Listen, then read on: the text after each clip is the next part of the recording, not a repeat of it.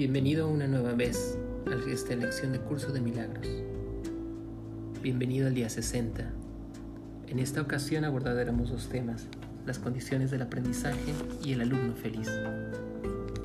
Gracias por estar. Te seguimos en un curso de milagros de Holistic Lunar.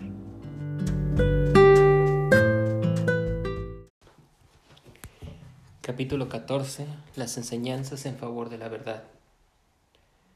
Si bien en verdad eres bendito, mas en este mundo no te das cuenta de ello, y no obstante tiene los medios para aprender que lo que verlo y claramente. El Espíritu Santo usa la lógica con tanta facilidad y eficacia como lo hace el ego, salvo que sus conclusiones no son dementes.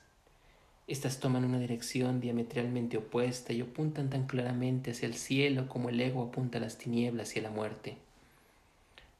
Hemos examinado gran parte de la lógica del ego y hemos visto sus conclusiones lógicas, y habiéndolas visto, nos hemos dado cuenta de que tales conclusiones no pueden verse sino excepto en ilusiones, pues de ahí aparece claramente su claridad.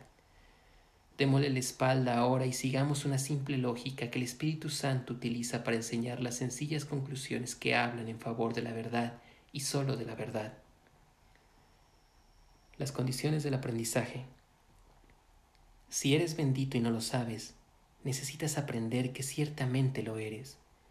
El conocimiento no es algo que se puede enseñar, pero sus condiciones se tienen que adquirir, pues fue eso lo que desechaste.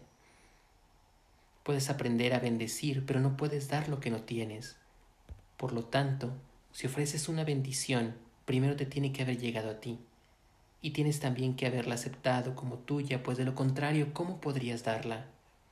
Por eso es por lo que los milagros dan testimonio de que eres bendito. Si perdonas completamente es porque has abandonado la culpabilidad y al haber aceptado la expiación y haberte dado cuenta de que eres inocente. ¿Cómo ibas a percatarte de lo que se ha hecho por ti sin tú saberlo, a menos que hicieses lo que no podrías sino hacer si se hubiese hecho por ti? En un mundo nacido de la negación y carente de dirección, se necesitan pruebas indirectas de la verdad. Percibirás la necesidad de esto si te das cuenta de que la negación es la decisión de que no querer saber. La lógica del mundo, por lo tanto, no puede sino conducir a la nada, pues sometes la nada. Si decides ser tan solo un sueño y no tener na- ni nada más que eso, te verás obligado a dirigir tus pensamientos hacia el olvido total.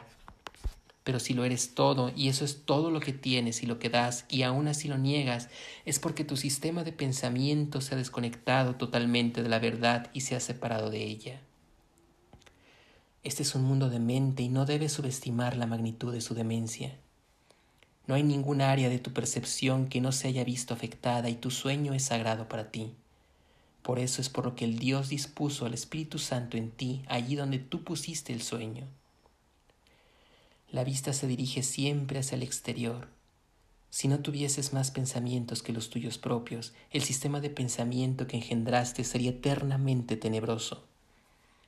Los pensamientos que la mente del Hijo de Dios proyecta o extiende disponen de todo el poder que les confiere. Los pensamientos que compartes con Dios están más allá de sus creencias, pero los que los cambió por su cuenta son propias creencias. Y son estas, y no la verdad, la que él ha elegido para defender y amar. El Hijo de Dios no se le despojará por sus creencias, pero él puede renunciar a ellas, pues la fuente para desvanecer mora en él. No hay nada en el mundo que pueda enseñarle que la lógica del mundo es totalmente demente y no lleva a ninguna parte. Pero en él, que ideó esa lógica demente, mora uno que sabe uno que la dicha lógica no lleva a ninguna parte, pues él lo sabe todo. Cualquier dirección que conduzca a donde está el Espíritu Santo y no te conduce no lleva a ninguna parte. Cualquier cosa que niegues, que el Espíritu Santo sepa que es verdad, te la estás negando a ti mismo y él tiene que enseñarte, por lo tanto, a no negarla. El proceso de deshacimiento es indirecto, tal como lo es el de fabricar. Fuiste creado solo para crear, no para ver ni para fabricar nada. Estas no son sino expresiones indirectas de la voluntad de vivir que ha sido obstaculizada por el capricho y profano deseo de morir y matar, el cual tu padre no comparte contigo. Te has impuesto a ti mismo la tarea de compartir lo que no se puede compartir. Y mientras siga pensando que puedes aprender a hacerlo, no creerás todo lo que sí se puede aprender a hacer. El Espíritu Santo, por lo tanto, tiene que comenzar sus enseñanzas mostrándote que nunca podrás aprender.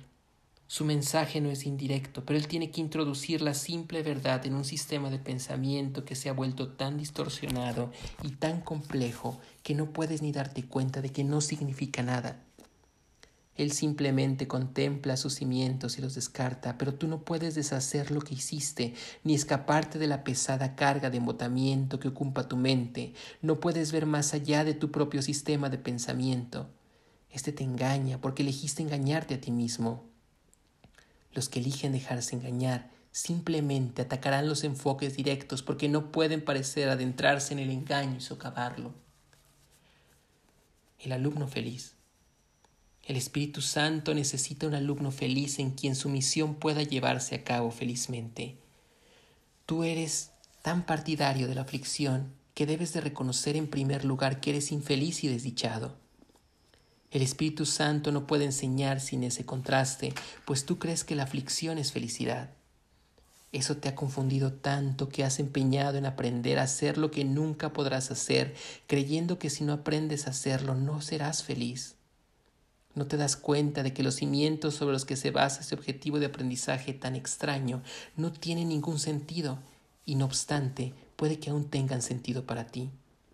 Si tienes fe en lo que no es nada, encontrarás el tesoro que buscas, pero habrás agregado una carga más a tu ya sobrecargada mente.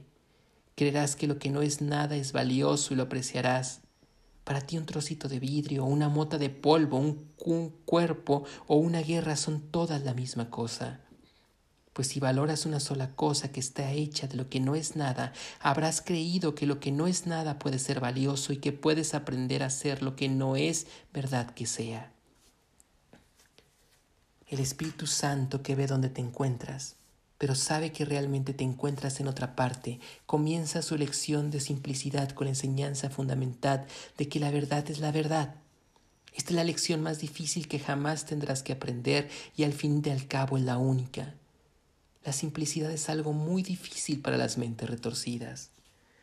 Observas todas las distorsiones que has hecho de lo que no es nada, todas las extrañas manifestaciones, sentimientos, acciones y reacciones que has surgido de ello. Nada te es tan ajeno como la simple verdad, ni nada hay que estés menos inclinado a escuchar. El contraste entre lo que es verdad y lo que no lo es es perfectamente evidente, sin embargo tú no lo ves. Lo que es simple y obvio no es evidente para los que desean fabricar palacios y ropajes regios de la nada, creyendo que estos les convierten en reyes de Aurea. El Espíritu Santo ve esto y enseña simplemente que nada de ello es verdad. A esos infelices alumnos que quieren enseñarse a sí mismos lo que no es nada y que engañan creyendo que es algo, el Espíritu Santo les dice con perfecta serenidad: la verdad es verdad. Y lo único que importa, y lo único que es real, y lo único que existe. Permite hacer por ti la única distinción que tú no puedes hacer, pero que necesitas aprender. La fe que tienes en lo que no es nada te está engañando. Deposítala en mí, y yo a mi vez la depositaré delicadamente en el santo lugar donde le corresponde estar. Allí no encontrarás engaño, sino únicamente la simple verdad, y la amarás porque la comprenderás. Al igual que tú, el Espíritu Santo no creó la verdad. Al igual que Dios, Él sabe que la verdad es verdad. El Espíritu Santo lleva la luz de la verdad a las tinieblas y deja que resplandezca sobre ti. Y a medida que resplandece en ti, tus hermanos la ven y al darse cuenta de esta luz que no es obra tuya, ven en ti mucho más de lo que tú ves. Ellos serán los felices alumnos de la lección que esta luz les muestra porque les enseña a liberarse de lo que no es nada y de todas las obras de lo que no es nada. No podrán ver que las pesadas cadenas que parecen atarlos a la desesperación no son nada hasta que tú les lleves la luz. Se darán cuenta entonces de que las cadenas han desaparecido y que por lo tanto no podían haber sido nada, y tú te darás cuenta de que junto con ellos, y puesto que les enseñaste lo que es la felicidad y la liberación, ellos se convertirán en maestros de liberación y felicidad. Cuando le enseñas a alguien que la verdad es verdad, lo aprendes con él. Y así aprendes que lo que parecía ser más difícil de entender es lo más fácil. Aprende a ser un alumno feliz, pues jamás aprenderás cómo hacer que lo que no es nada sea todo. Pero date cuenta de que esta ha sido tu meta y reconoce cuán descabellada ha sido. Alégrate de que haya sido deshecha, pues cuando la examinas honestamente queda deshecha. Dije anteriormente que no te conformes con lo que no es nada, pues has creído que lo que no es nada podía hacerte feliz, mas eso no es verdad. Si quieres ser un alumno feliz, tienes que entregarte al Espíritu Santo todo lo que has aprendido para así desaprenderlo, y luego comienza a aprender las gozosas lecciones que se suceden rápidamente sobre los sólidos cimientos de que la verdad es verdad, pues lo que se construye sobre ellos es verdad y está basado en la verdad. Todo un universo de aprendizaje se revelará ante ti en toda su maravillosa simplicidad, y puesto que tendrás verdad ante ti, no desearás volver la vista atrás. Un alumno feliz satisface las condiciones de aprendizaje en este mundo, de la misma manera que satisface las condiciones de conocimiento en el reino. Todo ello se basa en el plan del Espíritu Santo para liberarte del pasado y revelarte el camino hacia la libertad, pues la libertad es verdad. ¿Qué otra cosa podía o pudo serlo? Es la simple lección que se encuentra en la llave de la lobriega puerta que crees que está cerrada para siempre. La llave no es más que la luz que con su resplandor desvanece las siluetas, formas y temores de lo que no es nada. Acepta las manos de Cristo en esta llave que abre la puerta de la libertad para que puedas unirte a Él en la santa misión de difundir la luz. Pues al igual que en tus hermanos, no te das cuenta de que la luz ha llegado y de que te has liberado del sueño de las tinieblas. Ve a tus hermanos libres y aprende de ellos cómo librarte de las tinieblas. La luz que refulge en ti despertará y ellos no dejarán que sigas durmiendo. La visión de Cristo se otorga en el mismo instante en que se percibe. Ahí todo es claro, todo es santidad. La quietud de su simplicidad es tan irresistible que te darás cuenta de que es imposible negar la simple verdad, pues no hay nada más. Dios está en todas partes y su Hijo mora en él, junto con todo lo verdad. ¿Cómo puedes entonar cantos fúnebres cuando esto es cierto?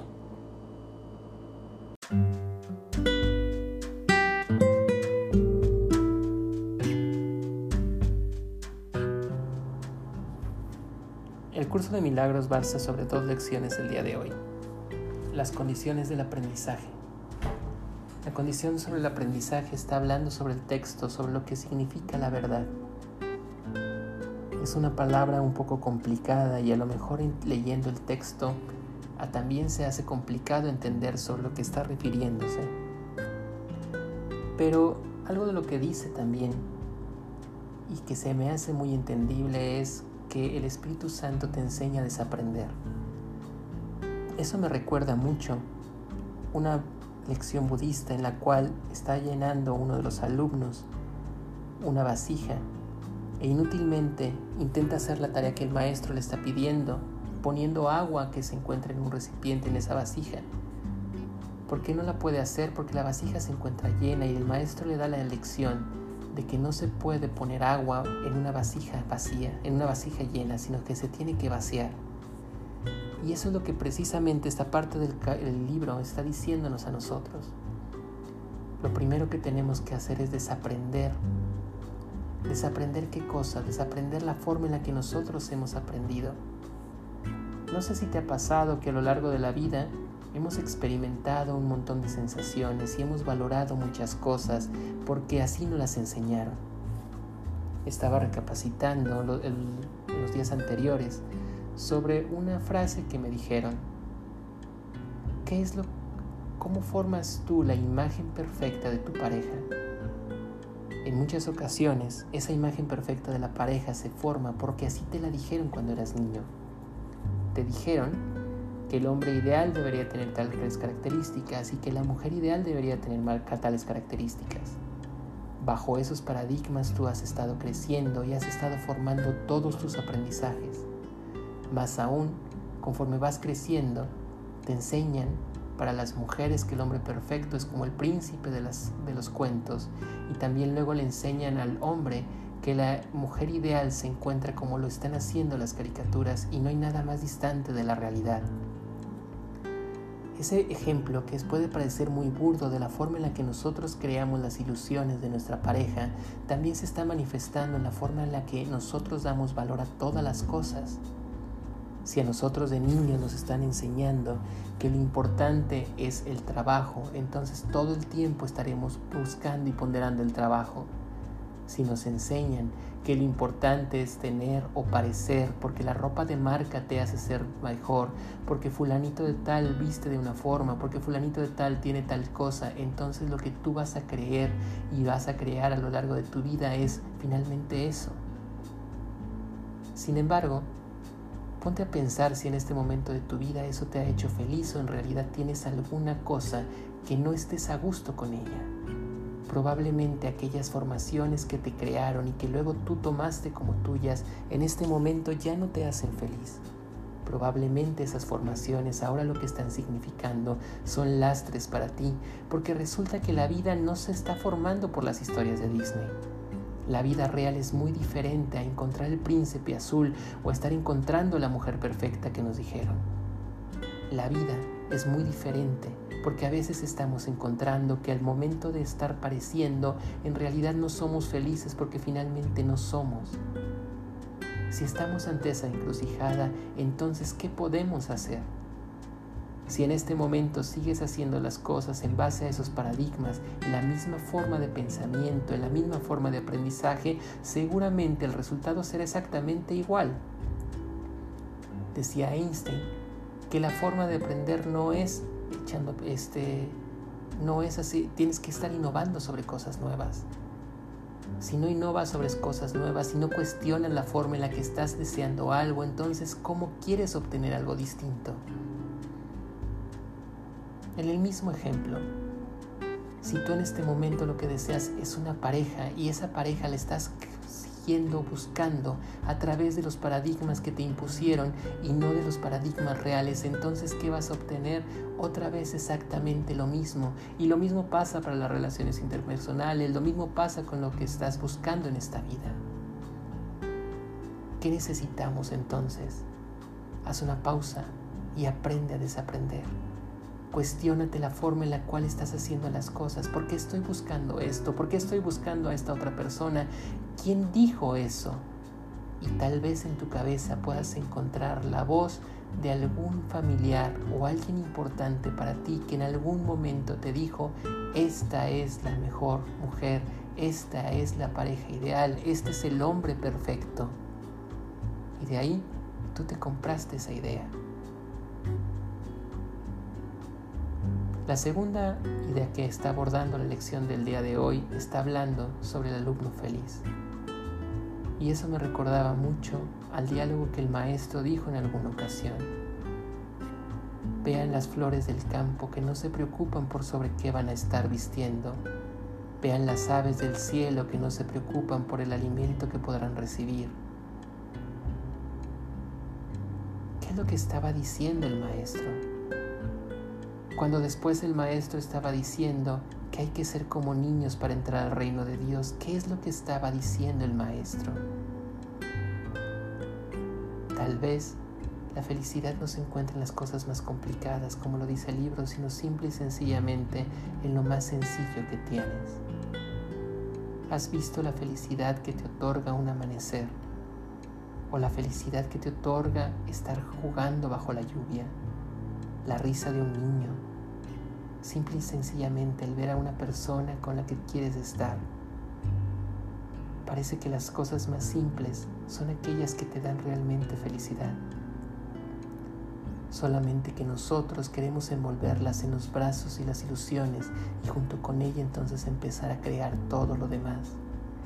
Y entonces parece que nos empezamos a aferrar a aquellas cosas complicadas y no a la que en verdad me hace feliz.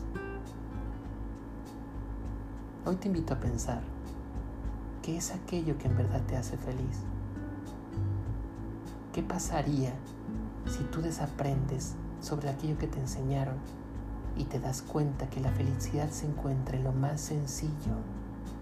Si no necesitas buscar al príncipe azul, sino aquella persona que te hace sentir bien.